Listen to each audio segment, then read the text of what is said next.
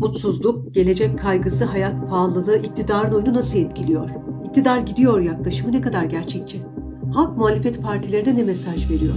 Muhalefetin sahalara, sokaklara mesafesinin siyasi sonuçları. Türkiye'de farklı alanlarda ayrımcılık hangi boyutlara ulaştı ve nedenleri? Bu hafta İlham Verisi'nde dumanı üstünde bir seçim araştırması üzerinden Türkiye'nin siyasi ve sosyolojik iklimini konuşuyoruz.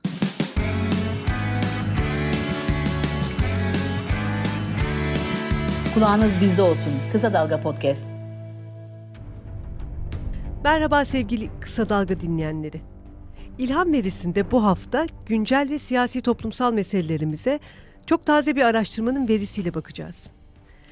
Covid'de hasret kaldığımız Kısa Dalga Medya Stüdyosu'nda Motto ve Bulgu araştırma şirketlerinin sahibi ve yöneticisi meslektaşım Semih Turan'la beraberiz. Semih Turan otuz beş yıldır araştırma sektöründe sosyoloji arka planı olan siyasi ve toplumsal araştırmalarla pazar araştırmalarında engin bir deneyime sahip çok sevgili bir meslektaşım, aynı zamanda dostum. Sevgili Semih, e, siz bu e, Türkiye Siyasi ve Sosyal Gündem Araştırması belli aralıklarla yapıyorsunuz. iki bin yirmi iki yılının ilk çalışmasının sahasını geçen hafta tamamladınız. E, kısaca bizimle araştırmanın künyesini paylaşabilir misin? Merhabalar, herkese ben de merhaba diyeyim. İlk defa böyle bir yayına katılıyorum. Ee, araştırmamız e, Türkiye Temsili İstatistik Bölge Birimleri Sınıflandırması Düzey iki gruplamasına yer alan yirmi altı bölgede bin sekiz yüz sekiz kişiyle gerçekleştirilmiştir.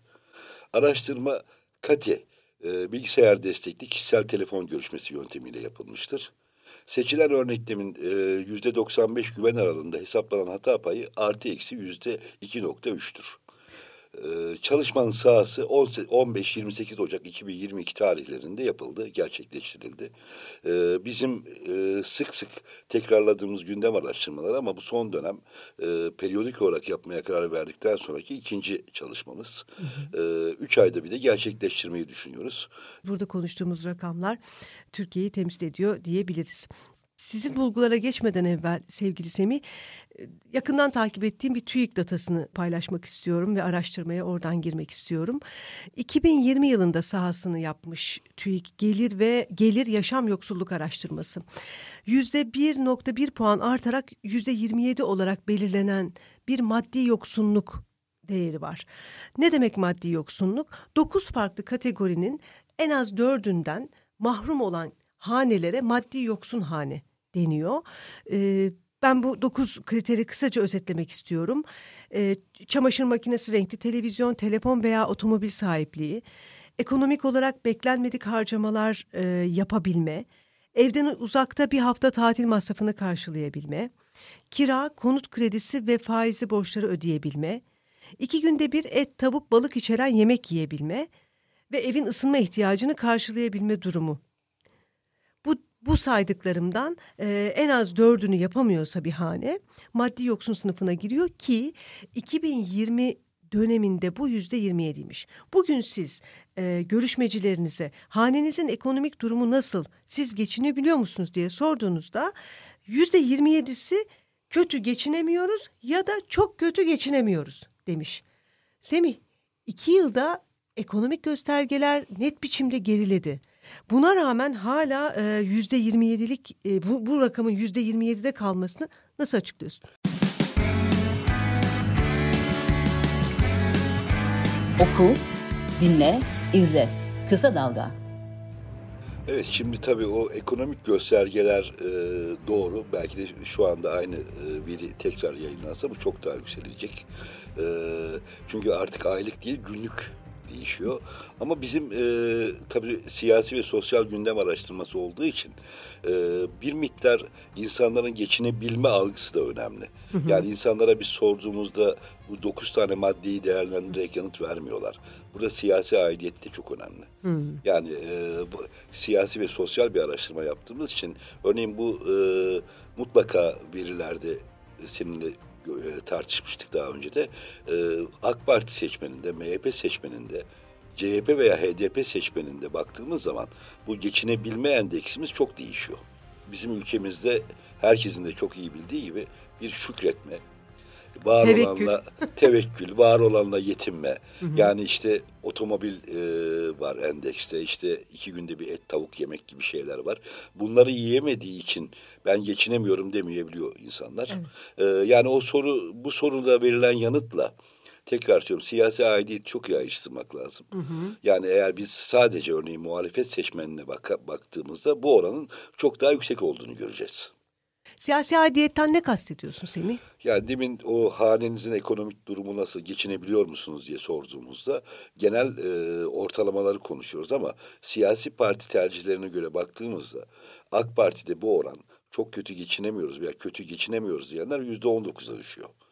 C H P... Aslında yüzde yirmi yediye bize AK Parti düşürüyor. Aynen öyle. AK Parti seçmeni düşürüyor. Aynen öyle. Hatta şeyde orada M H P ne kadar? Hemen söyleyeyim. M H P'nin seçmeni de burada yüzde yirmi yedi. Yüzde yirmi yedi geçinemiyoruz. Evet. Zaten toplam yüzde yirmi yedi. Aynen öyle. Yani M H P de orta, Türkiye ortalaması veriyor. kadar evet. geçinemediğini söylüyor. Yani diğer partileri de ben birkaç evet, tane belirteyim tamam. istiyorsan. Örneğin H D P seçmeninde bu oran, yani geçinemiyoruz ve çok kötü diyenlerin oranı yaklaşık yüzde elliye kadar çıkıyor. Ee, İyi Parti seçmeninde bu oran yüzde kırkı geçiyor. Hmm. Yani e, C H P seçmeninde yüzde otuzu geçiyor. Yani bu genel ortalamanın, muhalefet partilerinde genel ortalamanın çok üzerinde geçinemiyoruz diyenler. Bu, bu işin siyasi, siyasi e, aidiyet, a, kısmı. aidiyet kısmı. Bir de bu araştırmada çok kıymetli iki sorunuz daha var. Bir tanesi hayattan memnuniyet. Diğeri gençler geleceklerine güvenle bakıyorlar mı, bakamıyorlar mı? Ben önce gözlemimi paylaşıp senden açıklamasını bekleyeceğim. Geçinemiyoruz'a göre iki hatta üç katı oranında burada olumsuz oylama daha yüksek. Olumsuz ifadeler daha yüksek. Ben, ben yine seninle daha önce yaptığımız konuşmada bu birisi mutlulukla ilgili bir şey, birisi umutla ilgili. Mutlulukta problem var, e, hayattan memnuniyette evet. problem var. Evet, ama aynen. gelecekten, beklenti anlamda, umut anlamda çok daha büyük bir problem var. Yani insanlara evet. şeyi sorduk biz, çocuklar ve gençler bu ülkede geleceğe güvenle bakabilirler mi diye sorduk. Yani ve e, o insanların yanıtı, e, evet bunu bakabilirler diyenlerin toplam oranı yüzde on yedi buçuk. Yani yüzde seksenin üzerinde... Top. Toplumun Toplamda gelirinde mı? evet evet çok ciddi çok bir oran. Gerçekten. Ee, yani bunun ha, kalanlık kısmına baktığımızda da yüzde seksen civarında bu ülkede çocuklar ve gençler için umutlu bir gelecek yok diyorlar. Asıl problem orada. Ha, var olan durumla e, yani mutsuzlar, hani geçinmekte zorluk yaşıyor insanlar. Hı. Ama en azından işte biliyorsunuz hani bizim toplumumuzda halimize şükredelim diye bir motto da vardır. E, ama e, bu insanlar bile, yani şu anda Hı. idare ediyoruz veya iyi izleyenler bile geleceğe sorduğumuzda geleceği karanlık görüyorlar. Asıl e, en önemli problemlerden biri hem, bu araştırma. Hem şu anda olsun. mutlu hissetmiyorlar hem de karanlık görüyorlar. Hatta yüzde altmışı araştırmanın, değil mi? Yanlış hatırlamıyorsam mutlu olacak hiçbir şey yok. Ha, evet evet demiş. Mutluluk sorusuyla ilgili. Açık uçlu bir soru evet, o. Açık uçlu Serbest soru. cevap evet, veriyor evet, insanlar. Evet, evet. Bu da çok yüksek bir oran. Ben bunu başka ülkelerle karşılaşmalı bir raporda da görmüştüm. Türkiye'de epey bir zamandır süregelen bir mutsuzluk var. Burada hissettiğim e, iktidar ortaklarının seçmeninde de daha düşük oranda geçinemiyoruz demelerine rağmen bu mutsuzluk ve umutsuzluk konusunda onlarda da m, sıkıntılar daha fazla büyümekte, evet, öyle şimdi görünüyor. Biz tabii iki yönlü sorduk bunu. Hı. Hem e, sizi mutlu eden yanlar ne, mutsuz eden yanlardı diye. Mutsuz eden yanlarda e, kod anahtarımız doldu taştı. Yani hmm. o kadar çok insanlar şey dile getiriyor. Tabii onları belli başlıklarda kodladık. Tabii çok büyük oranda ekonomik, ekonomik sorunlar, hayat pahalılığı, işsizlik, alım gücünün düşmesi. Bunun dışında hala bunları insanlar çok büyük oranda söylemekle beraber yüzde seksene yakın. Ee, adaletsizlik, hukuksuzluk, eğitim sistemindeki problemleri hala dile getirenler var. Örneğin bizim e, son dönemde, bir önceki dönemde daha yüksek bir skoru vardı. Pandemi ve hastalık. Hı, çok gerilere gibi. düşmüş durumda. Ee, Oysa günde iki yüz kişi ölmeye devam ediyor. iki yüzün üzerine çıktı evet. Yani dünkü sayı iki yüz kırk sekizdi oh. takip ettiğim kadarıyla. Ee, ama bu bile artık çok altlarda yer almaya başladı. Biliyorsunuz daha önceki araştırmada göçmen sorunu, e, mülteci, sığınmacı sorunu hı hı. çok ön plandaydı. Örneğin bu aradan üç ay geçti. Bu artık çok az dillendirilmeye başlandı. Hı hı. Yani ekonomik sorunlar oldukça fazla can yakıyor. Mutsuz eden yanları, mutlu eden yanları soralım hani diye Ee, hani hayatta işte bu ekonomik sorunlar ne, ne kadar fazla olursa olsun mutlu eden bazı yanların olabileceğini öngörerek biz bu soruyu sorduk. İşte e, aşk, sevgi, çocuklar, sağlık, e, aile, huzur gibi kavramların daha çok söylenmesini bekliyorduk ama yüzde altmışın üzerinde e, beni mutlu eden hiçbir şey yok diyen bir rakam var. Bu da e, o bahsettiğimiz aynı gelecek sorusundaki gibi umutsuzluğu, mutsuzluğu gösteren bir şey. Yani garip bir ruh halinde toplum. Karamsar, zaten, umutsuz. Zaten e, C H P'li bir vekil şu anda notlarımda gö- göremedim ama e, Cumhuriyet'e yaptığı bir açıklamada beş milyon daha fazla iki bin yirmi birde antidepresan kullanıldığını açıklamış. Çok ciddi bir oran. Çok, yani. Çok büyük bir rakam değil mi? E, bu, bu bu aralar şu, orta sınıfın nispeten düzenli maaşını, gelirini alan beyaz yakalı kesiminde de e, onların alışveriş sepetlerindeki enflasyon çok daha yüksek olduğundan maaşları olsa da, hatta toplumun ortalamasının üstünde maaşları olsa da bunu karşılayamayacaklarından e, mütevellit bir korku yaş- içinde oldukları da gözlemleniyor. Evet, harcamıyorlar. Yani is- harcamıyorlar bu sebeple de. Ya onu ben e, bir yayında da söylemiştim. Benim e, eşim emekli matematik öğretmeni. E, bu son dönem artık her çarşıya, pazara çıktığımda o kadar çok hesap yapıyor ki ve takıntı haline gelmiş durumda ve bana şey dedi en son. Ya meslek hayatımda bu kadar hesap yapmamıştım benim matematik hesabı. Ama toplum gerçekten böyle bir ruh halinde. Covid'den devralınan kaygı bozuklukları şimdi derinleşerek ve sayısı artarak insanlarda devam ediyor. Evet. Şimdi peki bu sorunlara çare kısmına tekrar dönelim.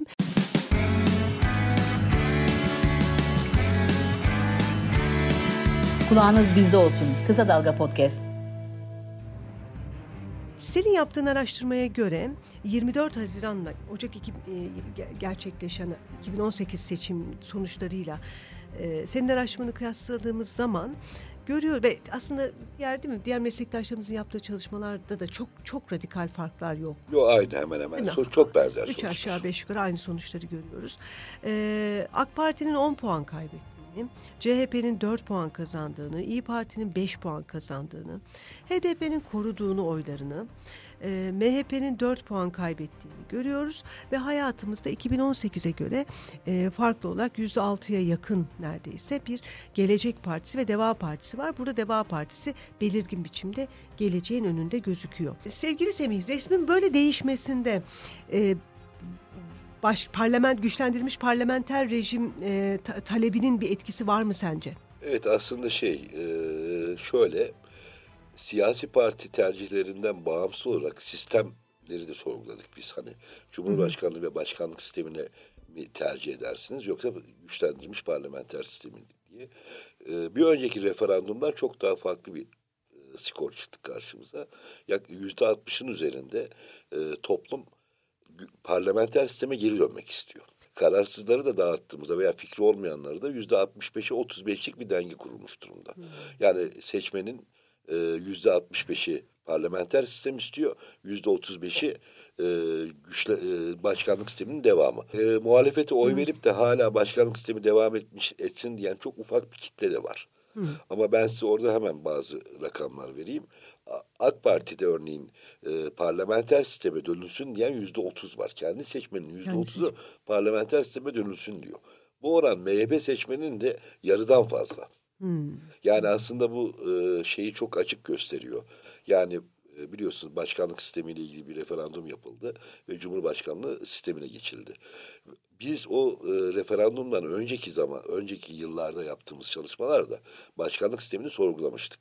Hı hı. Ve aslında Türkiye toplum yapısı başkanlık sistemini istemiyordu. Hı hı. Ne olduysa son altı yedi ayda e, denge değişti ve çok az bir farkla da olsa başkanlık sistemine geçildi. Yani çok ama antidemokratik koşullar altında yapıldı. E, aynen yedi Haziran seçimleriyle Kasım seçimleri hı. arasındaki fark gibi.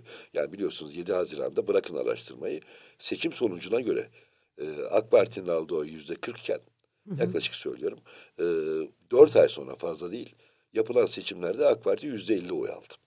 Ya on puanlık bir fark. Ki referandum biliyorsunuz bir buçuk iki puanla geçilmişti. Evet. Ha, bu tür şeyler olabiliyor. Ama baktığımızda şu anda toplum objektif olarak e, başkanlık sistemini istememekte haklı. Neden haklı? başkanlık sistemine geçildiği dönemki hı hı. ekonomik tabloya, ülkenin fotoğrafına, döviz kurlarının durumuna, hı hı. E, işsizlik rakamlarına, alım gücüne baktığınız zaman e, şöyle söylüyor seçmen. Ya bu sistem bize iyi gelmedi. Onu, o nedenle de parlamenter sistemi çok iyi bildiğinden, güçlendirilmiş parlamenter sistemin ayrıntılarının açıklanmasından falan değil, hiçbirimiz bilmiyoruz. Yani altı parti bir araya geliyor, ne yaptığını hiçbirimiz bilmiyoruz ama baktığımız zaman insanlar bu geçilen sistemin ülkeye iyi gelmediğine bir inancı var. Bir bu var, bir de başka partilerde çare arayan seçmenler var. Sizin çok sevdiğim bir geçişkenlik analiziniz var ama ondan evvel bir iki not düşeyim. Bu yirmi dört Haziran seçimlerine göre oyuna en fazla sadık seçmen H D P seçmeni, yüzde yetmiş sekizi yine H D P'ye oy vereceğini söylüyor. yüzde onu yirmi dört Haziran'da H D P'ye oy verenlerin yüzde on biri, hatta on bire yakını C H P'ye oy vereceğini söylüyor. İkinci büyük sadık grup seçmen, seçmen grubu C H P, yüzde yetmiş dördü. C H P'den kime oy geçişi var? yüzde dokuz virgül yedi İyi Parti'ye oy geçişi var. Aynı şekilde benzer bir düzeyde yüzde yedi virgül dörtte İyi Parti'den C H P'ye geçiş var. Bu iki parti arasında interaksiyon yüksek. Aslında hani pazarlama e, teknikleri açısından baktığımızda bu çok iyi bir şey değil, değil mi Semih? Ne dersin? Evet ya, o, o konularda asıl uzman olan sensin, yorumların da çok güzel o anlamda. Ee, yani orada tabii A K Parti seçmeninin de geçişkenliğine baktığımızda Hı. bu benzer şeyler görünüyor. Yani H D P seçmeni çok sadık partisine, C H P seçmeni de kümülatif anlamına baktığında evet. ciddi bir sadakat söz konusu.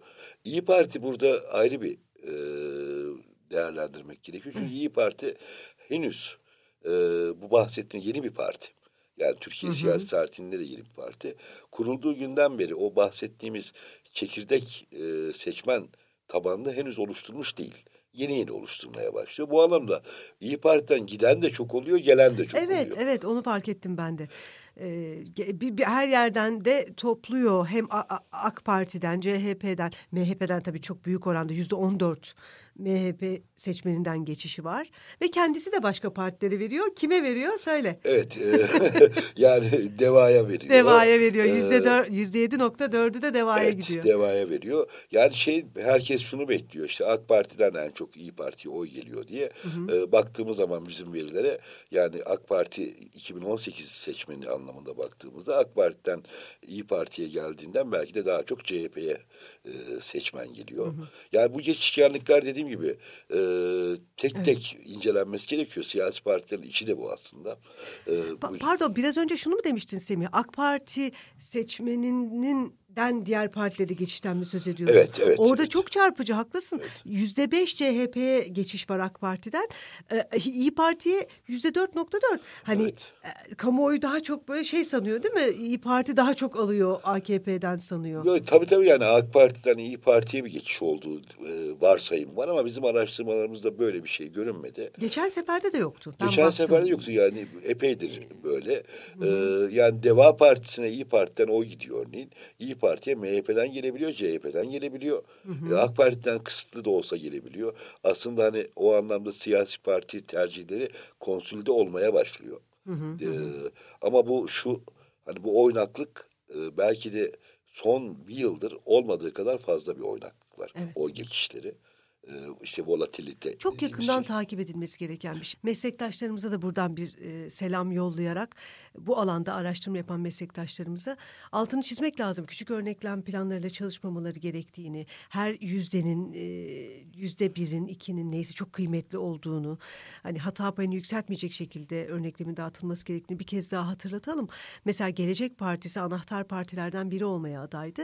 A K, A K Parti'den sadece yüzde sıfır virgül altı geçiş var. Onun için hala bazı büyüme. Mesela DEVA e, İyi Parti'den evet büyük, en fazla oy aldığı parti İyi Parti. Buna karşın diğerlerinden irili ufaklı oylar, geçişler sağlayabiliyor. Bu konuda bir yorumum olabilir. Hani e, aslında kendi içinden kopan, işte A K Parti'den kopan Gelecek Parti ve DEVA Hı. Partisi dediğimizde e, bir miktar şu söylem tutmuş görünüyor. İşte nankör, hainlik hani e, gibi e, şey var işte, seni başbakan da yaptı, seni bakan da yaptı, hala nedir derdin diye. Böyle bir algı da var. Bu e, seçmen tabanında da tutmuş görünüyor. E, bundan ötürü de Deva Partisi de e, Gelecek Partisi de beklenen kadar oy alamadı AK Parti seçmeninden. Sahada da çok rahat değiller galiba. Genelde yani saha anlamında e, e, sıkı kısıtlamalara maruz kalıyorlar e, gibi hissediyorum. Ya da ya da evet, bu saha konusunu biraz konuşalım. Bu sahalara inmeyi bugün yine e, Kılıçdaroğlu sahalardaki risklerden söz etmiş ama e, resim hala bu e, bütün seninle konuştuğumuz büyük bütün problemlere rağmen e, iktidar lehine görünüyor. Yani dediğim, daha önce de söz ettik, kendi oyu A K P'nin otuz bir civarı, e, şeyle topladığın zaman M H P ile yüzde kırkın üstünde. Ya aslında bu bana en çok gelen soru.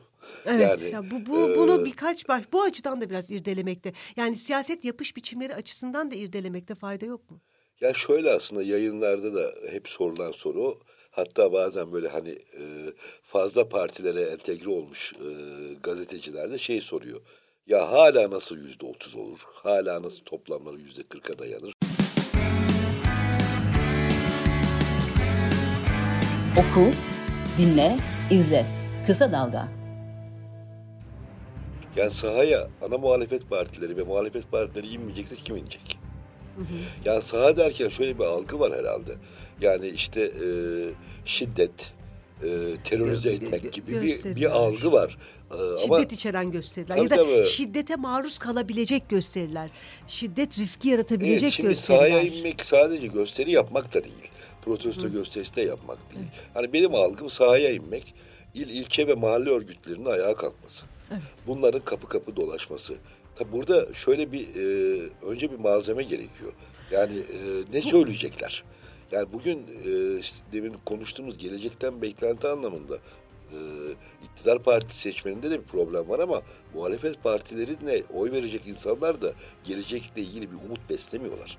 Yani bizim partimiz iktidara gelecek, şu sorunu çözecek. E, yani nasıl çözecek? Nasıl çözecek? Hangi alet edevatı kullanacak, hangi kadroyu kullanacak? Mesela ben bakıyorum ana muhalefet partisine. Çok güçlü isimler var. Mesela ek- ekonomi alanında çok güçlü isimler ama onları ekonomiden başka alanlarda görüyoruz. Ya da göremiyoruz daha doğrusu. Ee, ne, neden? Yani somut öneriler rahatlıkla geliştirebilecek Şimdi, siyasi kadroları mevcut C H P'nin örneğin. Ya şöyle söyleyeyim ben. Örnek vereyim bir tane. Mesela vatandaşlık geliri. Şimdi bunu hali hazırda yirmi beş milyonu bulduğu söylenen, işte çeşitli sebeplerle hanelere aktarılan bir düzenli gelir var, değil mi? Bunu onun adı altında devlet güvencesine alsak, sadece sanki A K P'nin bulduğu, ürettiği, keşfettiği bir yöntemmiş olmaktan çıkarıp da halka anlatmak mümkün değil mi? Bunlar çok basit işler değil mi bir yandan? Şimdi şöyle söyleyeyim aslında, e, çok doğru, hani buna yanlış demek mümkün değil ama problem şu. Hani e, artık halka bizim özellikle bu dinlemeler de yapıyoruz. Hani telefon görüşmelerini dinleme de yapıyoruz. İnsanlar şunu duymak istemiyor. Yani işte tuvalet kağıdı çok pahalı. Mazot çok pahalı. Elektrik faturaların bu kadar geldi. Şu geldi, bu geldi.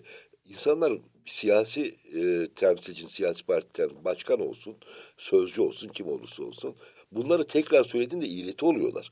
Çünkü bunları söylemeye gerek yok diyorlar. Biz bunu hayatın içinde direkt yaşıyoruz. Markete giderek, bakkala giderek, kasaba giderek, ne bileyim mazot alarak, benzin alarak, elektrik faturası ödeyerek, ya bize bunları söylemesinler.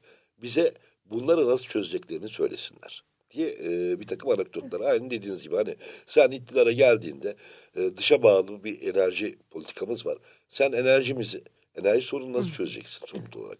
Ben bundan çok uzun yıllar önce e, Karadeniz'de bir araştırma yapmıştım. E, hatta şöyleydi. Fındıkla ilgili özel bir e, parantez açmıştık. Fındık e, sorununu nasıl çözecek diye işte insanlar, halk, e, Karadeniz halkı soruyoruz. Trabzon'da, e, Ordu'da, Giresun'da şeyden rahatsızlar. E, iktidardan rahatsızlar. Hiçbir politikalarını beğenmiyorlar. Ama şey nedir onun adı? Kime oy vereceksiniz dediğimizde tekrar iktidar partisine oy vereceklerini söylüyorlar. E, en önemli problemimiz de fındık. Yani şey diyor örneğin... E, Biz bunu muhalefet partileriyle konuştuğumuzda fındık, fındığa ilişkin şunu söylüyorlardı. İşte bir alternatif e, borsa kurulacak, fındık borsası olacak. İşte şöyle olacak, böyle olacak, fiyat yükselecek. Halk bunu duymak istemiyor. Halkın duymak istediği çok somut bir şey var. Sen fındığın taban fiyatını kaç lira vereceksin? Sen çaya ne vereceksin? Diye. Yani somut, aynen bahsettiğin gibi somut projelerin nasıl, bir bunları bir ortaya Göl, gölge koy... hükümet kursunlar diyorsun. Tabii tabii, yani gölge kabine gibi. Gölge kabine. Abi bunları... Onu bırak, daha kadrolar belli değil. Yani şimdi oradaki problem bırak şu tabii. Hani bunu bunu bu şeyleri belirledikten sonra bir de bunun insanlara çok pazarlama dilinde P R dediğimiz şey, halka bunu anlatmak gerekiyor. Evet. Yani bu da kim yapacak bunu? Mahalle örgütleri, ilçe örgütleri, il örgütleri. Bugün siyasi partiler eski dönemden hatırladığımız kurultay havasını bile yaşayamıyorlar. Ya evet, C H P kurultayını ertelemiş ha? Ya evet, şimdi yani kurultay demek Mutat yalnızca... kurultayını ertelemiş. Tabii kurultay demek yalnızca işte birini seçmek, birini getirmek, getirmek değil. Yani kurultay aynı zamanda bir e, festivaldir. Hı hı, yani bütün hı. mahalle örgütlerinin, ilçe örgütlerinin, il örgütlerinin ayağa kalkmasıdır. Ya benzer sorunlar var. Bir de şunu da parantez içinde söyleyeyim. TÜSES'le biz bir çalışma yapmıştık. Ee, ve burada çalışmanın nedeni, şeyi, ana başlığı da Türkiye'deki siyasi parti üyeliği ve aidiyeti diye. Ee, çok ilginç rakamlar vardı. Biz baktığımızda on dört milyon beş yüz bin toplam siyasi parti üyesi var Türkiye'de. Ve bunun on bir milyon beş yüz bini AK, AK, AK Parti, Parti seçmeni. Ee, o biraz üyesi. İşe girişlerde falan. Yok, yalnızca o değil. O değil, ben, o değil. Onu da söyleyeyim. Vay. Çünkü bu yeni olan bir şey değil. iki bin ikideki, hmm. iki bin birdeki kuruluş felsefesiyle başlayan bir şey. Ee, ve iki bin on sekizde C H P'nin toplam aldığı oy on bir milyon iki yüz bin. Hmm. Yani tabii ki bir takım şeyler var. Bu eleştiriler geliyor, işte işe girmek şu, ama sonuçta siz o insanlara bir parti kimliği veriyorsunuz cebine, evet. aidiyet kazanıyor. Ha, bu tek parametre bu değil tabii. Ama bakıyorsunuz diğer parti sayılarına, işte C H P'nin toplam, biz o zaman yaptığımızda bir milyonu yeni geçmek üzereydi. yüz yıllık parti. Yani bu... E, ya on kat bir fark da diyorsun. Sadece iş... E, açıklanamaz. E, açıklanamaz. Beklentisiyle ya bugün örneğin İyi Parti'ye de bu sunumu e, her iki partiye de yapmıştım ben. İyi Parti e, o yaptığımızda doksan bindi. Yanılıyor olabilirim bu sayılarda, ama bir kampanya yapıp şu anda beş yüz bini aştı örneğin. Hmm, parti üyesi. Ya bunlar diyorum ya, hani e, AK Parti'nin bizim de yaptığımız araştırmalarda Ee, yüzde şu an içinde, bu hep değişebilir ana. Hep derim ben, Allah'ın kelamı değil diye siyasi tercihler. Yüzde yirmi beş civarında bir biz tabana oturmuş çekirdek oyu olduğunu düşünüyoruz. Ee, bu değişmez değil, evet. onu da söyleyeyim, ama şu andaki durum bu. Benim de farklı araştırmalardan anladığım o. Ee, yirmi dört Haziran seçimlerinde henüz on sekiz yaşını doldurmamış gençler. yedi milyon genç katılacak seçime, önümüzdeki seçimlere. Ee, sizin araştırma ne söylüyor? Ne yapacak bu gençler? Ne diyorlar? Şimdi şöyle, şu an bugün seçim olsa aslında bu oran yaklaşık dört dört buçuk milyon civarı. Ee, biz yirmi dört e, iki bin yirmi üç yirmi dört Haziran'da seçim olacağında bu oranın altı milyon civarı, altı altı buçuk milyon civarı olacağı bekleniyor. Ee, tabii bu çok yaygın bir şey, Z kuşağı ne diyor diye. Ben e, bir sosyolog olarak Z kuşağı veya kuşak teorisine çok mesafeli olan e, hı hı. bir insanım. E, çünkü hani yalnızca doğduğu yıl veya doğduğu dönem bir insanın e, bir kuşak içinde tanımlanmasına yetmiyor diye düşünüyorum. Biz kısaca gençler diyoruz. Evet. Bunu çok uzun zamandır da gençler derdik. Bu gençler, e, gençlerin aslında e, kendi genç olmalarından kaynaklı bir takım özellikleri var. Daha muhaliftirler. Statikoya daha karşıdırlar. Mevcut yerleşik sisteme muhalif olmaya daha yakındırlar. O nedenle eskiden beri İktidar partilerinin gençlerden aldığı oy, toplam aldıkları genel oyun çok daha çok daha altındadır. Bu dönemde aynı şey görünüyor. Ee, tabii orada şöyle bir şey var. Herkes oy hesabını altı milyondan yapıyor, altı buçuk milyondan yapıyor, ama e, bu grupta seçime katılma oranları her zaman toplamın e, yaklaşık bir üçte bir kadar hmm. altında olmuştur. Evet. Yani genelde yüzde seksen sekiz seksen beş Türkiye'de son dönemdeki e, katılım oranları. Bu genç, bu gruplarda yüzde altmışlara kadar gerilemekte. E, ama belirgin bir şekilde e, bir e, isyan söz konusu aslında gençlerde. Yerleşik e, siyasi partilere oy vermemek diye bir tavır görüyoruz. Bütün siyasi partilerin oy oranları e, o anlamda sıkıntılı bizim araştırmada. Şimdi e, araştırma evlerimize baktığımızda ve örneklemimize baktığımızda e, çok böyle yani hata paylarının çok ötesinde bir şeyler söylemek istemediğim için kesin rakamları vermedim orada. Anladım.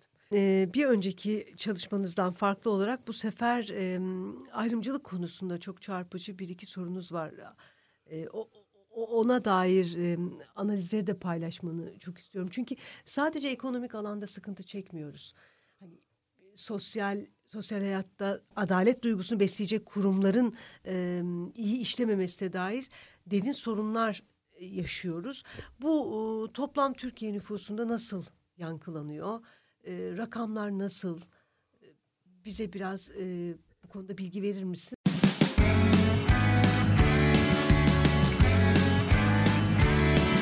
Kulağınız bizde olsun. Kısa Dalga Podcast. Biz bu tür siyasi ve sosyal gündem araştırmalarını yaparken işte başka projelere de beraber olduğumuz sivil toplum kuruluşlarından, demokratik kitle örgütlerinden soru seti anlamında yardımlaşma ve paylaşma rica ediyoruz. Eşit Haklar İçin İzleme Derneği de bunlardan biri. Hı hı. Daha çok konuları işte ayrımcılık, işte adalete erişim, Türkiye'deki yargı sistemi, adalet sistemi, benzer şeyler ve yapılan haksızlıklar, eşitsizlikler, bunları izlemek.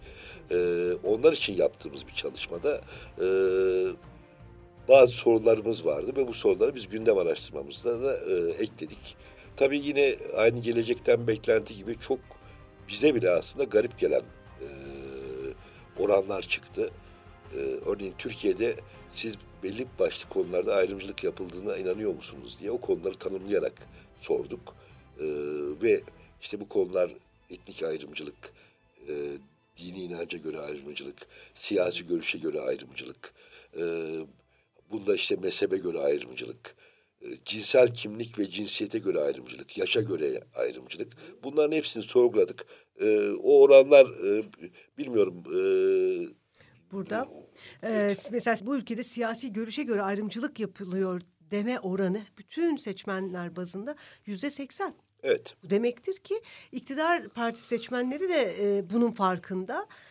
Yani iklim kötü. yani, iklim kötü. yani şöyle e, bugün e, mevcut merkezi iktidar tarafından ayrımcılık yapıldığını düşünene kadar örneğin e, büyükşehir belediyelerinde biliyorsunuz muhalefetin e, kontrolünde belediyeler başkanlığında. Örneğin e, bazı AK Partili ve M H P'li seçmenler de orada ayrımcılık yapıldığını düşünüyor. Yani bu siyasi ayrımcılığı tek taraflı düşünmemek gerekiyor. İnsanlar Türkiye'de siyasi ayrımcılık yapıldığına yüzde seksen oranında inanıyorlar. Peki e, şeyden önce yerel seçimlerden önce büyük şehirler e, muhalefet tarafından kazanılmadan önceki dönemde de bu rakamlar böyle değil miydi? Şimdi rakamları yani, öyle bir... Öyle yani bir... iktidar seç partilerinin seçmenleri siyasi ayrımcılık yapıldığını, sadece kendilerine siyasi ayrımcılık yapıldığını mı düşünüyorlar? Biraz ateş düştüğü yeri yakıyor. yani o öyle doğru. Öyle bir ölçüm olmadığı için çok net bir şey söylemiyorum ama genelde iklim bozuluyor. Evet. Yani belki o zaman yapmış olsak ne çıkacağını bilemiyorum. Ama şu anda diğer konulara da bakalım. Örneğin etnik kökene göre ayrımcılıkta e, yapıldığına inanan e, yani ülkenin yarısından çoğu. yüzde altmış beş etnik kökene dayalı ayrımcılık yapıldığını düşünüyor. Evet yani Türkiye'de etnik kökene anlamında ayrımcılık yapmak en büyük bölücülüktür diyelim. Hı. Çünkü hani e, tanımlamalar var. Mozaik, bin bir çiçek farklı farklı ama gerçekten çok farklı etnik kökenden gelen insanlarla bir arada yaşıyoruz. İşte e, hani Kürdü, Lazı, Çerkezi, Arabı, e, bu artık mülteci ve sığınmacının dışında bir şey bu.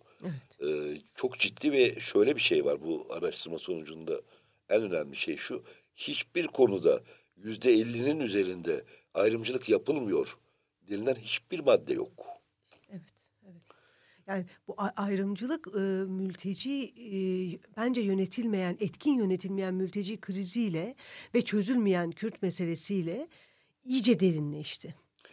E, iyice derinleşti ve e, düşmanca bir e, yani topluma ne yazık ki bir takım düşmanlık tohumları da yaydı tuhaf bir şekilde. Tabii etnik kökenle ilgili hem mülteci hem Kürt sorunu bunların hepsi aslında örneğin Kürt sorununun çözülmemesi ülkede etnik anlamda da ayrımcılık, evet. Siyasi görüş anlamda da ayrımcılığı tetikleyen bir şey. Evet. Yani bunu taraflı tarafsız herkesin de kabul ettiği bir şey. Bunun dışında da e, bahsettiğimiz gibi örneğin engelliliği, engelli olmaktan dolayı ayrımcılık var mı diyoruz ülkede? Onda çok, bile var. Çok ciddi çok bir oranda var. Yani yüzde elli. Ya şimdi şöyle tabii hani biz engelli konusunda da geçmişte çok araştırmalar yaptık. Yani e, bazı sorularımız oluyor örneğin. Şöyle bir soru sormuştuk.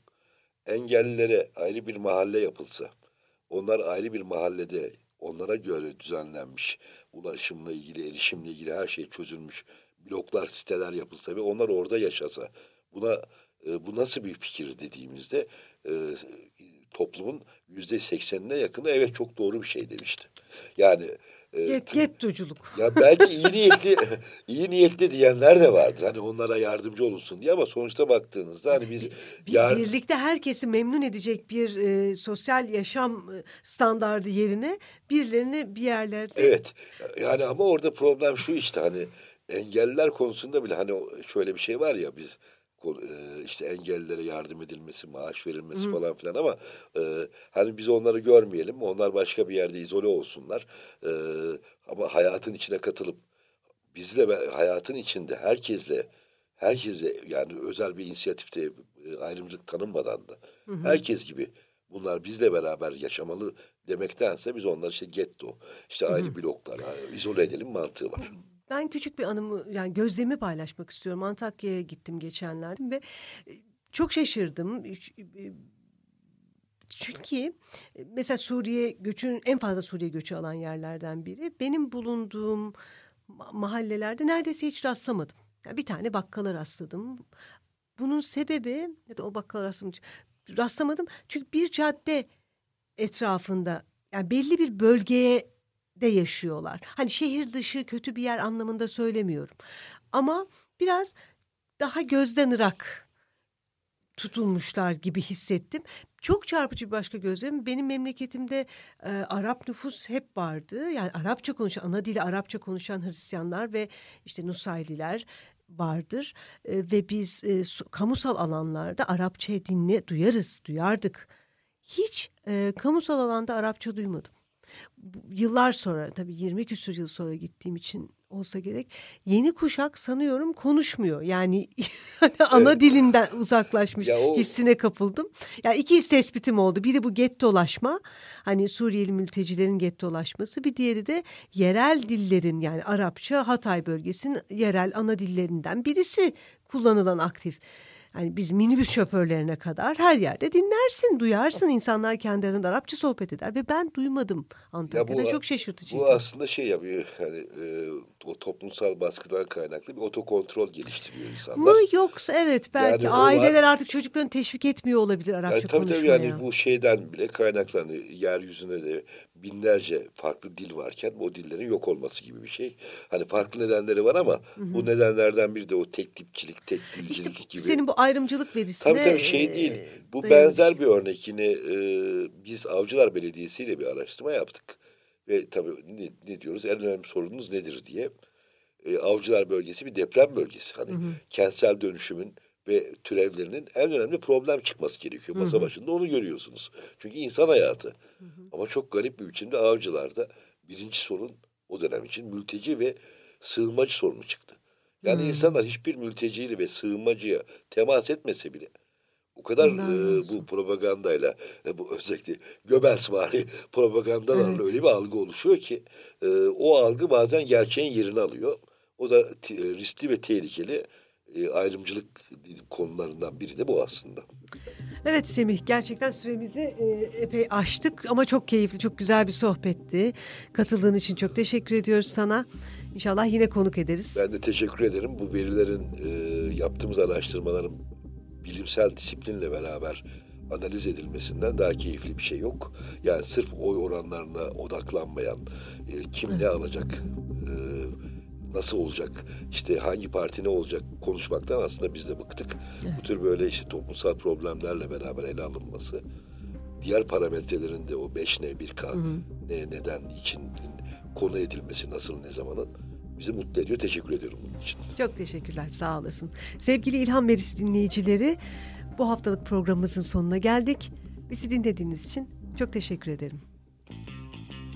Kısa Dalga Podcast'leri Demet Bilge Erkasab'ın editörlüğünde Mehmet Özgür Candan'ın post prodüksiyonu ve Esra Baydemir'in hazırladığı görseller ile yayınlanıyor.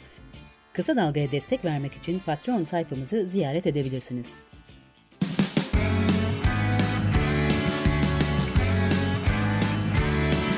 Kulağınız bizde olsun. Kısa Dalga Podcast.